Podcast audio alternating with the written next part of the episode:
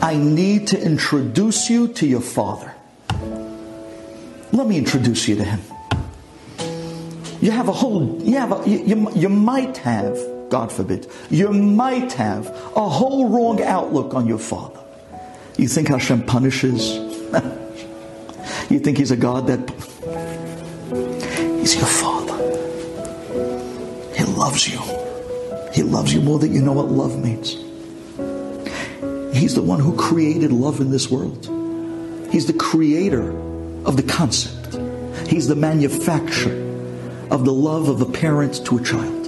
He put the love of a father and a mother to a child in creation in order to give you a snippet, just a little, little, little, little idea, an inkling of his love to you as a father to you, his son. I know parents that would kill for their own kids.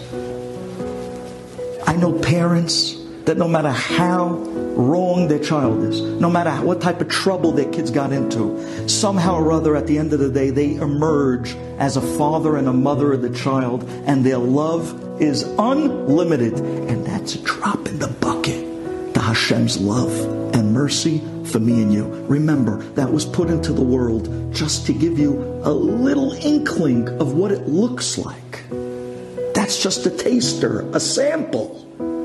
To show you what the real thing is, you can't even grasp.